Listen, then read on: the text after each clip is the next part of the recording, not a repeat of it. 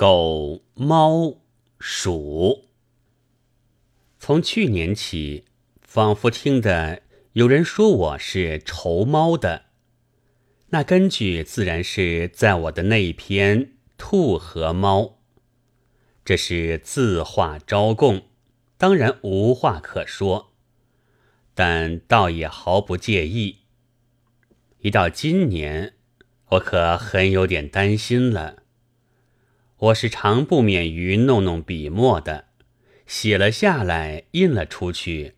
对于有些人，似乎总是搔着痒处的时候少，碰着痛处的时候多。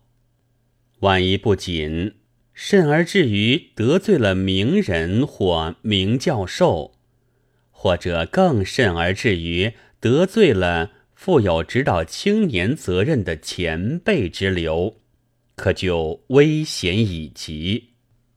为什么呢？因为这些大角色是不好惹的，怎的不好惹呢？就是怕要浑身发热之后，做一封信登在报纸上，广告道：“看呐，狗不是仇猫的吗？鲁迅先生却自己承认是仇猫的，而他还说要打落水狗。这逻辑的奥义。”即在用我的话来证明我倒是狗，于是而凡有言说，全都根本推翻。即使我说二二得四，三三见九，也没有一字不错。这些既然都错，则身是口头的二二得七，三三见千等等，自然就不错了。我于是就见或留心着考察他们成仇的动机，这也并非敢妄学线下的学者以动机来褒贬作品的那些时髦，不过想给自己预先洗刷洗刷。据我想，这在动物心理学家是用不着费什么力气的，可惜我没有这学问。后来，在谭哈特博士的自然史的国民童话里，总算发现了那原因了。据说是这么一回事：动物们因为要商议要事，开了一个会议。鸟、鱼、兽都齐集了，单是缺了象。大会议定，派伙计去迎接他。拈到了这当差事的揪的，就是狗。我怎么找到那象呢？我没有见过他，也和他不认识。他问：“那容易？”大众说：“他是驼背的。”狗去了，遇见一匹猫，立刻弓起脊梁来，他便招待同行。将供着脊梁的猫介绍给大家道：“象在这里。”但是大家都嗤笑他了。从此以后，狗和猫变成了仇家。日耳曼人走出森林，虽然还不很久，学术文艺却已经很可观。便是书籍的装潢，玩具的工制。也无不令人心爱，独有这一篇童话却实在不漂亮。结怨也结得没有意思。猫的弓起脊梁，并不是稀图冒充、故意摆架子的，其咎却在狗的自己没眼力。然而原因也总可以算作一个原因。我的仇猫是和这大大两样的。其实人禽之变本不必这样严，在动物界虽然并不如古人所幻想的那样舒适自由，可是啰嗦做作的事总比人间少。他们适性任情，对就对，错就错。不说一句分辨话。虫蛆也许是不干净的，但他们并没有自鸣清高。至禽猛兽以较弱的动物为饵，不妨说是凶残的吧。但他们从来就没有竖过公理正义的旗帜，使牺牲者直到被吃的时候为止，还是一味佩服赞叹他们。人呢，能直立了，自然是一大进步；能说话了，自然又是一大进步；能写字作文了，自然又是一大进步。然而也就堕落，因为那时也开始了说空话。说空话尚无不可，甚至于连自己也不知道说着唯心之论，则对于只能嚎叫的动物，实在免不得言后有扭捏。假使真有一位一视同仁的造物主。高高在上，那么对于人类的这些小聪明，也许倒以为多事。正如我们在万生园里看见猴子翻筋斗，母象请安，虽然往往破颜一笑，但同时也觉得不舒服，甚至于感到悲哀，以为这些多余的聪明。倒不如没有的好吧。然而，既经为人，便也只好党同伐异，学着人们的说话，随俗来谈一谈，变一变了。现在说起我愁猫的原因来，自己觉得是理由充足，而且光明正大的。一。它的性情就和别的猛兽不同，凡捕食雀鼠，总不肯一口咬死，定要尽情玩弄，放走又捉住，捉住又放走，直待自己玩厌了，这才吃下去。颇与人们的幸灾乐祸，慢慢的折磨弱者的坏脾气相同。二。他不是和狮虎同族的吗？可是有这么一副媚态，但这也许是限于天分之故吧。假使他的身材比现在大十倍，那就真不知道他所取的是怎么一种态度。然而这些口实，仿佛又是现在提起笔来的时候添出来的。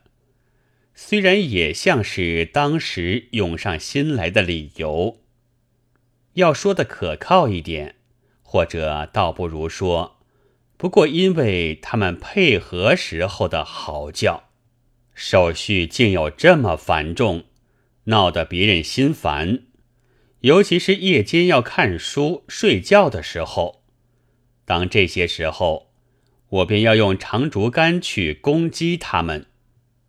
狗们在大道上配合时，常有闲汉拿了木棍痛打。我曾见大伯吕盖尔的一张铜版画上，也画着这回事，可见这样的举动是中外古今一致的。自从那执拗的奥国学者弗罗特提倡了精神分析说。听说张世钊先生是译作新解的，虽然简古，可是实在难解的很。一来，我们的名人名教授也颇有隐隐约约捡来应用的了，这些事便不免又要归宿到性欲上去。打狗的事我不管，至于我的打猫。却只因为他们嚷嚷，此外并无恶意。我自信我的嫉妒心还没有这么博大。当现下动辄获救之秋，这是不可不预先声明的。例如，人们当配合之前，也很有些手续，新的是写情书，少则一束，多则一捆；旧的是什么问名纳采、磕头作揖。去年海昌蒋氏在北京举行婚礼，拜来拜去，就十足拜了三天。还印有一本红面子的婚礼结文，序论里大发议论道：“平心论之，既名为礼，当必繁重；专图简易，何用礼为？然则视之有志于礼者，可以兴矣，不可退居于礼所不下之庶人矣。”然而我毫不生气，这是因为无需我到场，因此也可见我的仇猫理由实在简简单单，只为了他们在我的耳朵边尽嚷的缘故。人们的各种礼事，局外人可以不见不闻，我就满不管。但如果当我正要看书或睡觉的时候，有人来勒令朗诵情书、奉陪作揖，那是为自卫起见，还要用长竹竿来抵御的。还有，平素不大交往的人，忽而寄给我一个红帖子，上面印着“伪舍妹出阁，小儿玩音”。敬请观礼或何地光临，这些含有阴险的暗示的句子，使我不花钱便总觉得有些过意不去的，我也不十分高兴。但是这都是近时的话，再一回忆，我的仇猫却远在能够说出这些理由之前。也许是还在十岁上下的时候了，至今还分明记得。那原因是极其简单的，只因为他吃老鼠，吃了我饲养着的可爱的小小的银鼠。听说西洋是不很喜欢黑猫的，不知道可确，但。爱伦坡的小说里的黑猫却实在有点害人。日本的猫善于成精，传说中的猫婆，那食人的残酷却是更可怕。中国古时候虽然曾有猫鬼，近来却很少听到猫的兴妖作怪，似乎古法已经失传，老实起来了。只是我在童年总觉得他有点妖气，没有什么好感。那是一个我的幼时的夏夜，我躺在一株大桂树下的小饭桌上乘凉，祖母摇着芭蕉扇坐在桌旁，给我猜谜讲故事。忽然，桂树上沙沙的有直爪的爬骚声。一对闪闪的眼睛在黑中随声而下，使我吃惊，也将祖母讲着的话打断，另讲猫的故事了。你知道吗？猫是老虎的先生。他说：“小孩子怎么会知道呢？猫是老虎的师傅。老虎本来是什么也不会的。”就投到猫的门下来，猫就教给他扑的方法、捉的方法、吃的方法，像自己的捉老鼠一样。这些教完了，老虎想，本领都学到了，谁也比不过他了。只有老师的猫还比自己强。要是杀掉猫，自己便是最强的角色了。他打定主意。就上前去扑猫，猫是早知道他的来意的，一跳便上了树。老虎却只能眼睁睁的在地下蹲着，他还没有将一切本领传授完，还没有教给他上树。这是侥幸的，我想，幸而老虎很性急，否则从桂树上就会爬下一匹老虎来。然而究竟很怕人，我要进屋子里睡觉去了。夜色更加黯然，桂叶瑟瑟的作响，微风也吹动了。想来草席定已微凉，躺着也不至于烦的翻来覆去了。几百年的老屋中的豆油灯的微光下。是老鼠跳梁的世界，飘忽的走着，滋滋的叫着，那态度往往比名人名教授还轩昂。猫是饲养着的，然而吃饭不管事。祖母他们虽然常恨鼠子们捏破了香柜，偷吃了东西，我却以为。这也算不得什么大罪，也和我不相干。况且这类坏事大概是大个子的老鼠做的，绝不能诬陷到我所爱的小鼠身上去。这类小鼠大抵在地上走动，只有拇指那么大，也不很畏惧人。我们那里叫它银鼠。与专注在屋上的伟大者是两种。我的床前就贴着两张花纸，一是八戒招赘，满纸长嘴大耳，我以为不甚雅观；别的一张老鼠成亲却可爱，自新郎新妇以至宾相宾客执事，没有一个不是尖腮细腿。像杀读书人的，但穿的都是红衫绿裤。我想，能举办这样大仪式的，一定只有我所喜欢的那些银鼠。现在是粗俗了，在路上遇见人类的迎娶仪仗，也不过当作性交的广告看，不甚留心。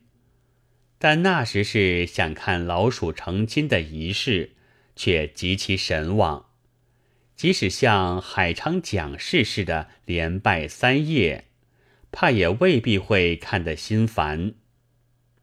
正月十四的夜，是我不肯轻易便睡，等候他们的仪仗从床下出来的夜。然而，仍然只看见几个光着身子的银鼠在地面游行，不像正在办着喜事。直到我熬不住了，样样睡去，一睁眼却已经天明，到了灯节了。也许蜀族的婚仪不但不分请帖来收罗贺礼，虽是真的官礼。也绝对不欢迎的吧？我想，这是他们向来的习惯，无法抗议的。老鼠的大敌其实并不是猫。春后，你听到它啧啧啧啧啧的叫着，大家称为老鼠鼠铜钱的，便知道它的可怕的图帛已经光降了。这声音是表现绝望的、惊恐的。虽然遇见猫还不至于这样叫，猫自然也可怕，但老鼠只要窜进一个小洞去，它也就奈何不得，逃命的机会还很多。独有那可怕的图伯蛇，身体是细长的，圆径和鼠子差不多。凡鼠子能到的地方，它也能到，追逐的时间也格外长，而且万难幸免。当数钱的时候，大概是已经没有第二步办法的了。有一回，我就听得一间空屋里有着这种数钱的声音，推门进去，一条蛇伏在横梁上，看地上躺着一匹银鼠，口角流血，但两鞋还是一起一落的。取来给躺在一个纸盒子里，大半天竟醒过来了。渐渐的，能够饮食行走，到第二天似乎就复了原，但是不逃走，放在地上也时时跑到人面前来，而且圆腿而上，一直爬到膝怀。给放在饭桌上，便捡吃些菜渣。事事婉言，放在我的书桌上，则从容的游行。看见砚台，便试吃了沿着的墨汁，这使我非常惊喜了。我听父亲说过的，中国有一种墨猴，只有拇指一般大，全身的毛是漆黑而且发亮的，它睡在笔筒里。一听到磨墨，便跳出来等着，等到人写完字，套上笔，就试尽了砚上的余墨，仍旧跳进笔筒里去了。我就极愿意有这样的一个墨猴，可是得不到。问哪里有，哪里买的呢？谁也不知道。为情聊胜无。这银鼠总可以算是我的墨猴了吧？虽然它是吃墨汁，并不一定肯等到我写完字。现在已经记不分明，这样的大约有一两月。有一天，我忽然感到寂寞了，真所谓若有所失。我的银鼠是常在眼前游行的。或桌上，或地上，而这一日却大半天没有见。大家吃午饭了，也不见他走出来。平时是一定出现的。我在等着，再等他一半天，然而仍然没有见。常妈妈，一个一向带领着我的女工，也许是以为我等得太苦了吧。轻轻的来告诉我一句话，这即刻使我愤怒而且悲哀，决心和猫们为敌。他说：“银鼠是昨天晚上被猫吃去了。”当我失掉了所爱的，心中有着空虚时，我要充填以报仇的恶念。我的报仇。